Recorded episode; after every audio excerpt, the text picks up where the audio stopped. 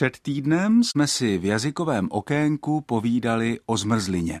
Ačkoliv tu opravdu moderní zmrzlinu, jak ji dneska známe, začali tady v Evropě poprvé vyrábět Italové někdy v 16. století, české slovo zmrzlina je dost typicky napodobeninou německého předobrazu, tedy německého slova gefrorenes.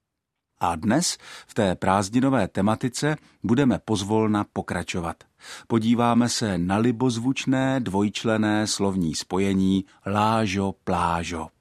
Takových dvojčlených spojení slov, která se rýmují, máme v češtině i v dalších jazycích celkem dost. Vzpomeňme třeba třesky plesky, techtle mechtle nebo hala bala. To jsou takové čistě mluvené, neformální a vždycky expresivní průpovídky, kterými vyjadřujeme svůj mírný odstup od něčeho. Zajímavé je, že druhý člen těchto dvouslovných spojení často začíná naretnou souhlásku a to je i případ spojení lážo-plážo, protože hláska p se tvoří právě pomocí rtů. V tom druhém členu spojení ve slově plážo právem slyšíme trochu poupravené slovo pláž jako takový symbol odpočinku, nic nedělání, prázdnin a řekněme dostupné exotiky. Slovo pláž jsme si vypůjčili z francouzštiny, ale ani tam není to slovo úplně původní. Jeho předobrazem je italské slovo piaggia, které má význam úbočí nebo břeh a které zase pochází z pozdně latinského slova plagia, čili celkem žádná záhada. Složitější je to se slovem lážo.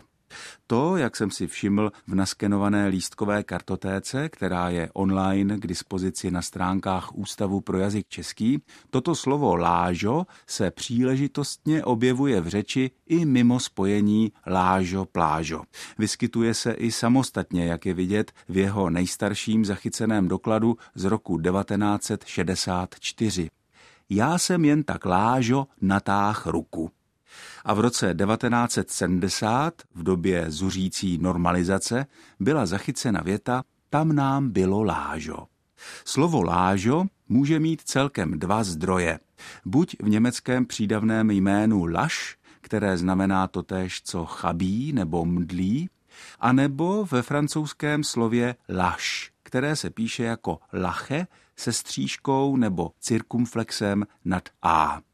Francouzské slovo laš má význam volný, nenapjatý a souvisí s takovými slovy jako laxní nebo relaxovat. Dodejme ještě, že plné spojení lážo-plážo má v češtině první doklad k roku 1974. Užil je v jedné ze svých prós spisovatel, dramaturg a také šéf-redaktor časopisu Pionýr Vladimír Klevis. Od mikrofonu z Olomouckého studia Českého rozhlasu zdraví všechny posluchače Ondřej Bláha.